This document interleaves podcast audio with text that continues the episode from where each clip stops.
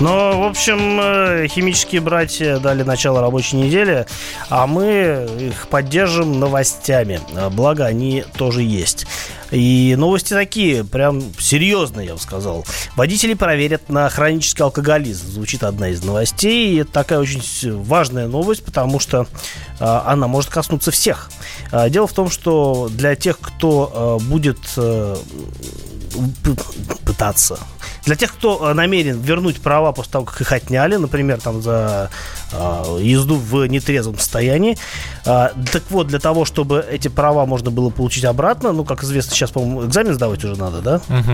Вот. Повторный, да. Да, кроме того, понадобится медицинская справка. А чтобы получить ее, нужно будет не просто как сейчас пойти там, ну, и что-то там пройти, или даже не проходить, а просто, ну, заплатить куда стоит и эту справку получить. Что будет? Будет проверка, дополнительная медицинская проверка на определение в крови гражданина. Будет обязательный тест на определение такого специального маркера, который указывает на хронический алкоголизм. Называется карбогидрат дефицитный трансферрин. Вот такое непростое название, сразу и не запомнишь. А кроме того, попутно еще и определят, употреблял водитель психоактивные вещества, ну, в общем, всякие вещества для изменения сознания. Да. Да, или нет. И на основе этого уже, я так понимаю, будут принимать решение, а давать, собственно, как бы права, возвращать права или не стоит. А в случае, если обнаружат в крови гражданина вот эти вот всякие психоактивные вещества, там целый большой список планируется, то могут не только права не дать, не вернуть, могут еще и до 15 суток отправить за употребление этих самых запрещенных веществ. Вот ты после этого думай, как права-то возвращать? Ну, другое дело, что их надо терять, в общем, не нужно, или там не доводить до того, чтобы вас их отбирали, это одно дело. Но вот мне вот интересно, а если, ну, скажем так, права же действуют 10 лет, потом надо менять. Чтобы менять, надо идти справку делать. Вот нужно будет проходить вот эту вот проверку на наличие вот этого самого... маркера, или не нужно будет. И, то есть, вот есть пока вопросы к этой инициативе, но даже без уточнения по поводу там, плановая смена прав или не плановая, все равно вопросов много, потому что пришел как бы права получить, да, а отправился, ну, неизвестно куда. И ни прав, ни свободы, ничего вообще не остается. В общем, такая инициатива, она... неоднозначно, это мягко сказано. Во-первых, ну, действительно, ну, не очень понятно, какие будут юридические последствия в случае, если действительно наркотики будут обнаружены.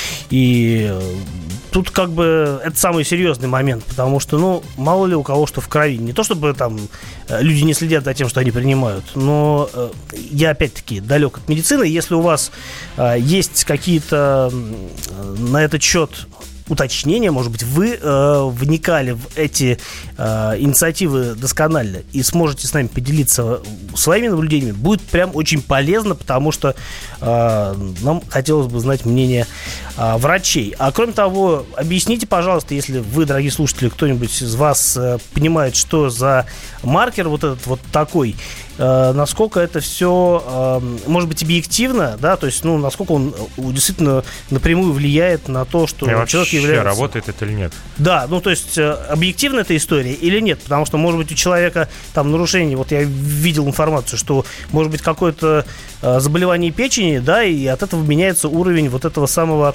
вещества, и, соответственно, не получится ли так, что человека причислят к хронику, да, на основе того, что у него просто что-то вот со здоровьем не то, а по жизни вообще все нормально. Он вообще, может, не пьет. Может быть, я не знаю. Да, ну, в общем, такая инициатива, и она, ну, звучит жутковато слегка, на мой взгляд.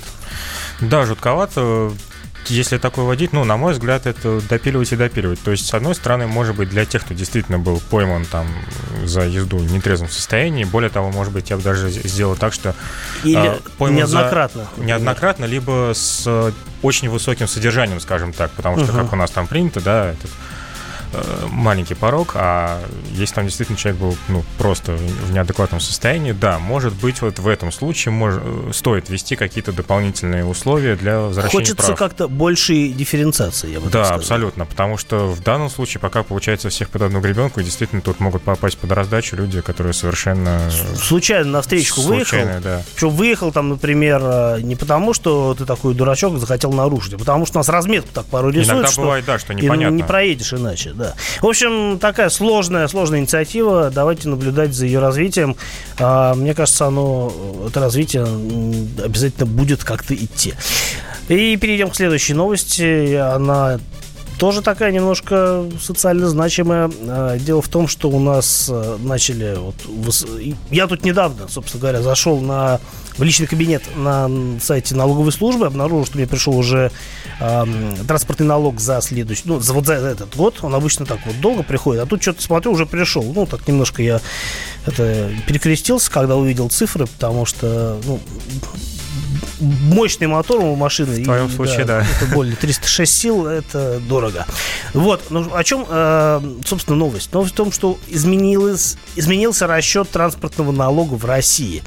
И в первую очередь это коснулось автомобилей, которые входят вот в эту самую категорию роскоши.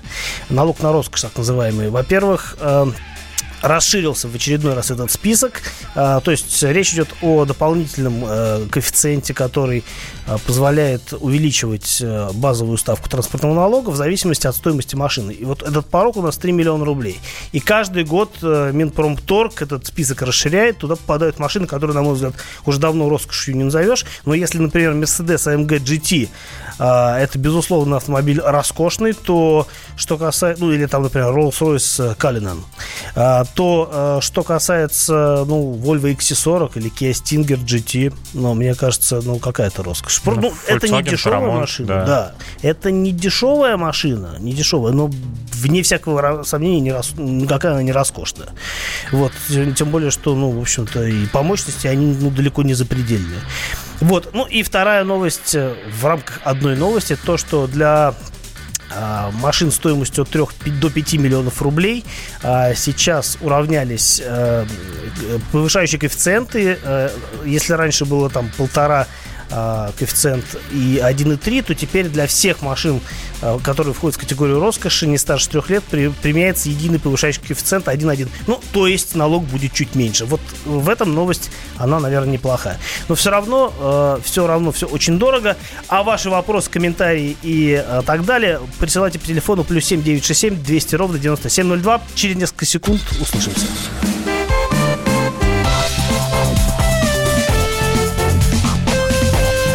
Виногаз. Зуб даем. Всем. Только в октябре. Установка коронки всего за 11 500 рублей. Можно в рассрочку. Гарантия до 15 лет. Изготовление за 3 дня. Подробности по телефону 132 30 90. Код 495. На связи круглосуточно. Звоните 132 30 90. Код 495. 132 30 90. Красивая улыбка бесценна. Имеются противопоказания. Необходимо проконсультироваться со специалистами по применению услуги. Срок действия акции с 1 по 31 октября 2019 года.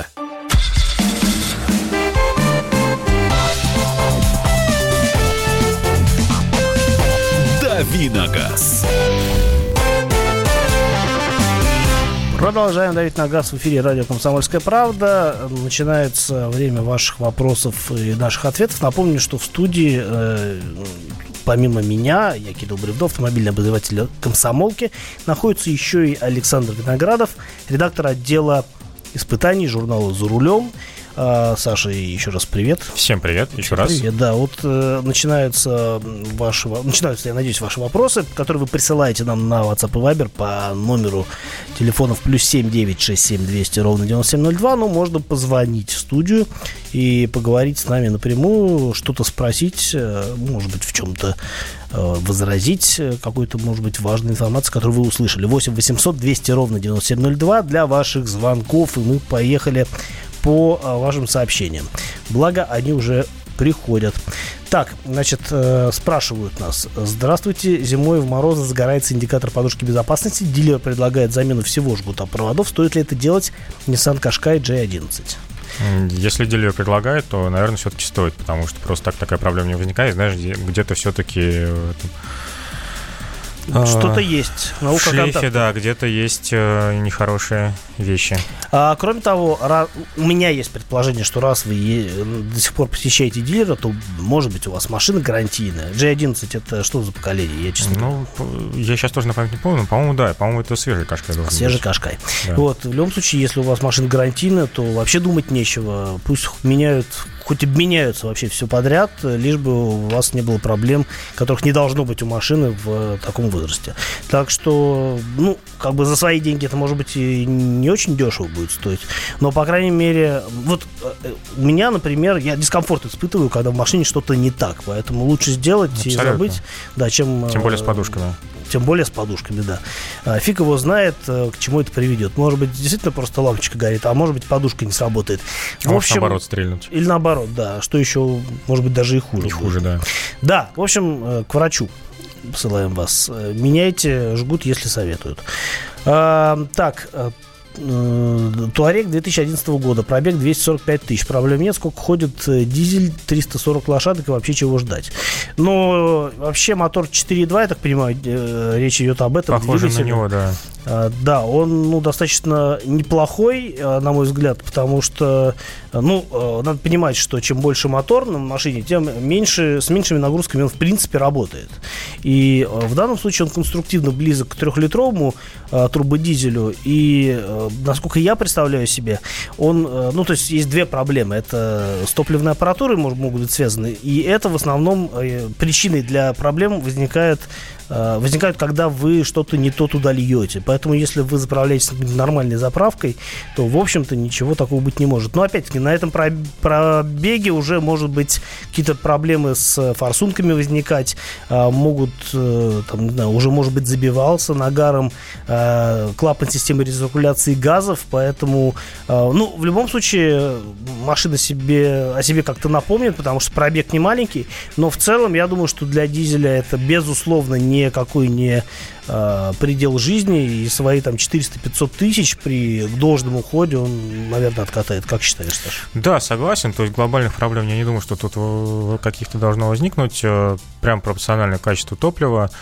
И правильно, как ты сказал, в первую очередь нужно ждать чистку EGR, чистку топливной системы. Может быть, даже что-то там поменять. Но глобального ничего не должно быть. Мотор надежный.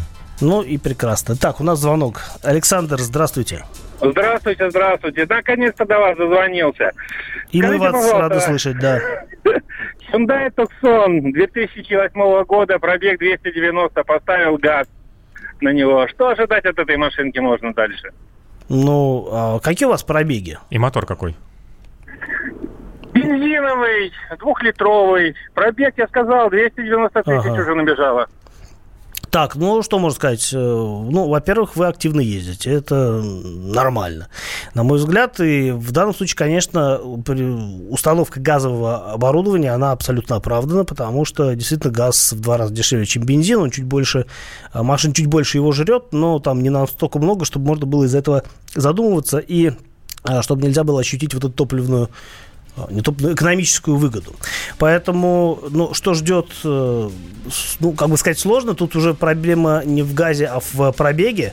Но, с другой стороны, 290 тысяч немало. Но, в общем, я думаю, что если нет... Если нормальная компрессия у двигателя, если он работает хорошо и там нет износа цилиндропоршневой группы, то, в общем, я думаю, что там 1150-200 он, может быть, еще и проходит. А на самом деле все зависит от того, где вы ездите. Потому что одно дело, если вы между городами катаетесь или там на дачу ездите, а другое дело, если вы каждый день по пробкам стоите. Вот это все влияет на ресурс мотора. Так что тут сложно ванговать. Тут надо просто ездить и получать удовольствие. Теперь еще и от экономии топлива. Потому что газ — это выгодно. Абсолютно. Так, что еще? Кто нам еще пишет? Давайте посмотрим. Видел я тут сообщение про Škodu Kodiaq. Да, с каким двигателем лучше брать новую Шкоду? Ну, на мой взгляд, лучшим мотором... Ну, как? Лучший мотор — это, наверное, дизель. И я бы, наверное, Kodiaq рассматривал с дизельным мотором. Но, на самом деле, если взять с двигателем 1.4 турбо, 150 сил, Хуже не будет, но при этом сам мотор будет существенно дешевле. Я думаю, что там разница между дизелем и 1.4 там тысяч, так, ну, на скидку, да, тысяч там 150-200, как мне кажется. Ну, в данном случае даже побольше там получается разница. 150 он действительно с точки зрения денег намного выгоднее сил, который 1.4 мотор. Угу. Да и, в общем, честно говоря, едет эта машина даже с таким мотором. Ты очень... ездил? Да. С таким мотором? Нормально? Ну, как ни странно, да, едет достаточно весело. Вот, поэтому советую вам этот мотор, просто потому что он дешевле, и вы денег сэкономите. А что касается экономичности дизеля, я думаю, что в данном случае она будет не настолько очевидна. Абсолютно, да. 1.4 TSI, он тоже, он безумно экономичный. На трассе вообще Kodiaq здоровый, да, даже 7-местный, там ест как малолитражка, это факт. Угу. А переплата за дизель, если вы там, скажем, не наматываете на одометр какие-то безумные цифры ежемесячно, то, в общем, переплата, скорее всего, она будет неоправданной. Поэтому 1.4 турбо, 150 сил для Кодиака хороший вариант. Так, Саша, вот, наверное, вопрос тебе. Ford Fiesta седан, 106 сил, 6-ступенчатый робот PowerShift, пробег 21 тысяча, чего ждать? Но я пока до пробега дочитал, понял, что, в принципе, с таким пробегом можно сказать, что ничего не ждать. Да ничего пока не ждать. Но да. Я знаю, что у тебя Ford, да? И... Да, у меня Ford, правда, в другой конфигурации двигатель, 125 сил и с механикой, я принципиально механику брал. Вот. PowerShift не самая беспроблемная коробка. Не самая беспроблемная, но... Getrag ее делает, по-моему, да? Да, есть у нее проблемы, но, как ни странно, больше это встречается не на Фордах, а, ну, либо на Фордах самых мощных, да, там 240-сильные и 200-сильные Mondeo, там на Galaxy, на S-Max они ставились также с этими моторами. И на Volvo чаще эти коробки летят. На фокусах, и особенно на Fiesta, на легкой, в принципе, коробка будет достаточно живучая. Ну и опять-таки пробег 21 тысяча, это не повод, ну, тут вообще ничего ерзать и переживать. Так, все, услышимся в следующей части программы. Никуда не уходите. Саша будет рассказывать о том, куда он ездил на своей старой копейке в этом году и вообще, что за автомобильное движение связано с, как это называется, инг-таймерами, да? Ну, в моем случае это уже олд-таймер. Вот об этом обо всем поговорим после небольшого перерыва. Не хватает зубов? Одно из решений – установка зубных имплантов. Имплант под ключ. Пожизненная гарантия. Наша сеть клиник на рынке более 10 лет. Все клиники рядом с метро. Звоните 181 1090, код 495. 181 1090. 181 1090. Имеются противопоказания. Необходимо проконсультироваться со специалистами.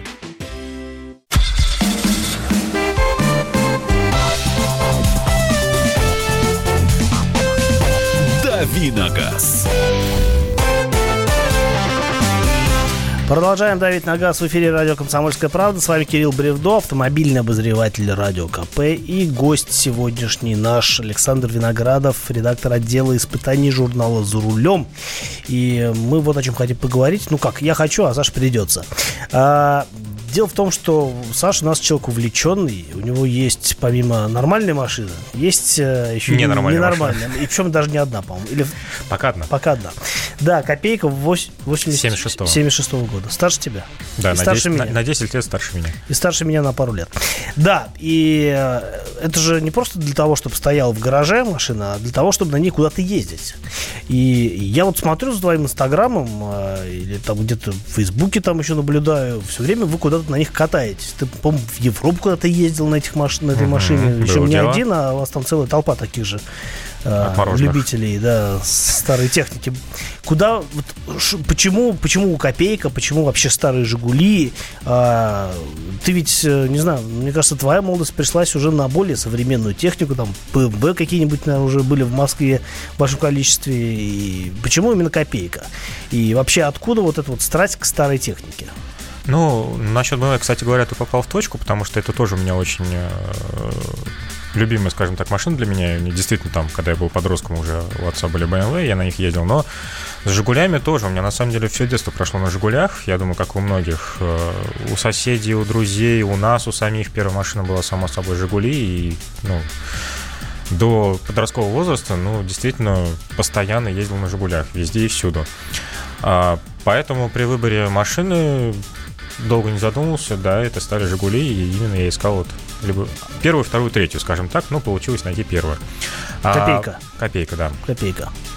По поводу, куда мы ездим, да, действительно, самая, конечно, грандиозная тема. У меня вообще в этом году получилось очень много на ней проехать. То есть за ретро-сезон с апреля вот, и сейчас вот я ее поставил на зимовку в гараж вот в эти выходные, получилось 13 тысяч почти. Ого, ничего себе. Да, и половина из них действительно пришлись на Европу. Мы летом ездили вот с нашим клубом Lada History в Европу. За 2 недели мы проехали 9 стран. Почти 7 тысяч километров пробег получился. И вот из России поехало у нас 6 машин. Потом постепенно... Ну, доехало сколько? Вот, доехало, кстати, все доехали. У нас, как ни странно, доехало 8. Поломки не было ни одной вообще. Вообще? Ни у кого, да. При том, что у нас на Балатоне собралось почти 50 машин в Венгрии. В общей сложности. То есть к нам присоединялись ребята в Прибалтике, потом в Венгрии, из Германии. И колонна росла. И вот она вот в Балатоне доросла почти до 50 машин. Плюс, помимо этого, естественно, у нас регулярно проходят различные фестивали. Это в Калуге, в Туле, автострады, ретрофесты в Сокольниках. Плюс мы сами клубом собираемся вот, и... Просто на выходных потусить. На выходных, да, бывает потусить. Бывают случаи, там, День города, например, вот Балашихи был подмосковный. И мы там выставлялись клубом на территории парка на День города.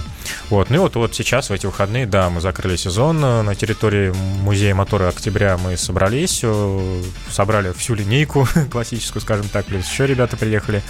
Ну, около 10 или 11 машин у нас в общей сложности было. Собрались на территории музея, потом прокатились по Москве. И, в общем, все, да, к сожалению, на этом сезон закончен. Но в этом году вообще как-то сезон, мне кажется, рано и несколько вероломно закрылся для всех. Я вот тоже планировал еще покататься на своей летней машине, и что-то все уже, видимо, уже не покатаюсь. Ну, погода, да, если вспомнить прошлый октябрь, конечно, он был просто фантастический. В этом году уже не так, к сожалению, поэтому, да, пораньше пришлось. Спрашивают вот тут наш слушатель. Напомню, что у нас есть телефоны для связи с вами. 8 800 200 ровно 9702. Это для звонков, а для сообщений плюс 7 967 200 ровно 9702. Спрашивают, что за копейка у тебя? Просто копейка или 11 или там 13 или что там еще было? Ну, на самом деле 11-13 это вообще считается самостоятельной моделью, потому что очень много отличий. Там очень даже по кузову. То есть передняя часть, стойки отличаются, бампера, мотор, само собой. Вентиляция какая-то там. Оптика, да, салон отличается, другие сиденья, другие дверные карты, другая передняя панель. То есть там отличий куча, легче перечислить, что у них общего. Как ни странно. У тебя обычная вот старорежимная. У меня обычная классическая, копейка. Да, 0,1 с клыками. А в 76 году, наверное, не было других? Или уже появились? Нет, 11? Появились 11-13, они появились в конце 74-го года. Ага, 74-го вот пошли, да. А что еще у вас в клубе? На чем народ ездит? Это обычные какие-то машины? Или, может быть, какие-то были редкие версии? Или чем-то примечательные? Есть редкие версии, есть примечательные. У нас, например, есть в клубе различные редкие экспортные машины. К примеру, у одного нашего одноклубника, у нее есть девятка. Мы недавно снимали с ней видеоролик 93-го года машина в очень редком исполнении Summertime. Это немецкая. Белая такая? Да, белая немецкая серия была. Готовились такие машины немецким дилером Deutsche Lade. И таких машин очень мало, действительно. Вот у него абсолютно машина сохранилась, аутентичная. А что у нее такого? Кроме цвета? Помимо цвета, ну, там всякие мелочевки. Это стикер-молдинги, да, другая решетка радиатора, свои оригинальные колеса, люк, как ни странно, да, так. И он, это действительно не колхоз, это настоящий оригинальный люк, который ставился в Германии, на машину устанавливался. Вот, ну, очень много мелочей таких вот в декоре, которых нет у обычной машины. Ну, и плюс там дополнительная шумоизоляция, вот эти все тоже очень приятные вещи. Машина действительно намного тише, чем стандартная. Слушай, вот, а экспортные же бывали всякие разные. Я видел где-то фотографию тройки с автоматом, например. Такие же тоже были? Это очень единичные машины. Практически таких не делали. Они, как ни странно, даже в Европе не пользовались особым спросом. Да, ставили, пробовали ставить, но не очень это дело пошло. Так же, как, кстати говоря, дизель на «Жигулях» тоже он не тоже очень был? Прижился. Даже в Европе не очень его покупали. Единственное, наверное, исключение — это вот когда его ставили на «Ниву». Да, там такие машины брали, особенно во Франции. Нам тут прислали фотографию из Инстаграма, и у меня такое ощущение, что это твоя машина. Ну, очень похоже, по крайней мере. Ну, по цвету. У тебя по цвету, да, у меня охра или как это называется? Он не охра, он числится желтым, но очень редкий, на самом деле, цвет. 240 у него код, 76 по 79 в него красили, и как раз большая часть машин была отправлена на экспорт в таком цвете. Угу. И, как ни странно, в Европе я таких машин встретил больше, чем у нас. Удивительно. Да. Слушай, а были ведь праворукие версии для экспорта? Были праворукие, да. В первую очередь это касается... Очень популярны были универсалы двойки. Они в Великобритании продавались как комби 1200 и комби 1500. То есть были такие версии с 1,5-литровым мотором от трешки, с салоном от трешки, универсалы именно для Великобритании. И, естественно, это пятерки-четверки, которые назывались... Рива, да, правильно. Праворукие. Были такие машины, да. Зимой не ездите? Само собой нет, как жалко. Я уже сказал. Жалко, ну, конечно, да? Жалко, да, кузов в первую очередь, потому что наши реагенты прикончат его мгновенно. Поэтому, само собой, зимой нет ни в коем случае. С октября по апрель спячка. А вот нам слушатель пишет, что в этом году пропустил сезон, разобрал под ноль свой ГАЗ-69 под полное выставление пескоструй. Оцинковка. Вот видишь, не только на «Жигулях» ездит. Само собой, да. Кстати, по поводу «Волг». Я знаю, что и «Волги» куда-то тоже в этом году собирались. И тоже, по-моему, ездили. Был, да, очень интересный пробег, кстати говоря. Суворов назывался, через Альпы по маршруту Суворова его армии, да, когда он переходил Альпы. И ребята поехали. У меня вот моя близкая знакомая Настя Аверкина тоже там участвовала. Там несколько «Волг», «Победа», 21 «Волга» и одна «Жигули», «Семерка». Они вот проехали через Альпы, через перевал. Прекрасно. В следующей части программы поговорим о более современной технике, хотя не факт. Александр Виноградов, Кирилл Бревдо. Продолжим через несколько минут. Зуб даем. Всем. Только в октябре. Установка коронки всего за 11 500 рублей. Можно в рассрочку. Гарантия до 15 лет. Изготовление за 3 дня. Подробности по телефону 132 30 90. Код 495. На связи круглосуточно. Звоните 132 30 90. Код 495. 132 30 90. Красивая улыбка бесценна. Имеются противопоказания. Необходимо проконсультироваться со специалистами по применению услуги. Срок действия акции с 1 по 31 октября 2019 года.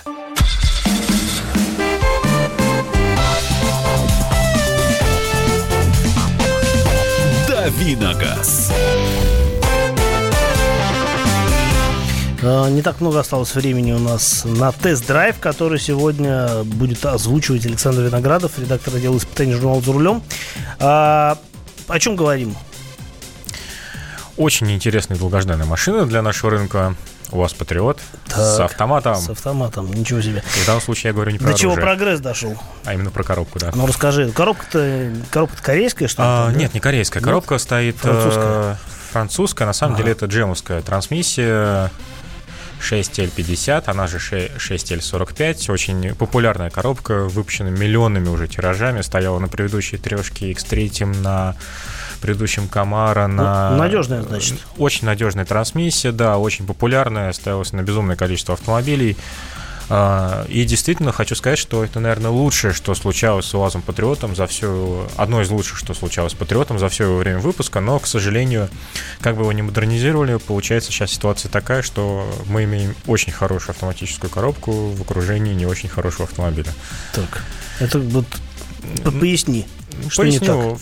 Все проблемы все остались те же самые. То есть слабый дохлый мотор, который с автоматом, это еще стало более выраженным. Слушай, ну они же ставили какую-то другую версию мотора, то УАЗа Профи.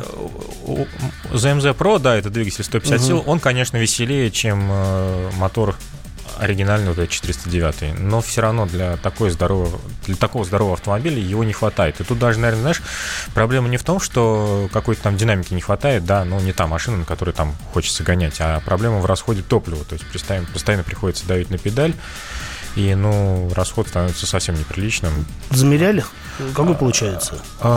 Получается где-то на 1,5-2 литра, если говорить о городе, получается на 1,5-2 литра больше, чем с механикой, и все равно это много, то есть это под 20-ку уходит.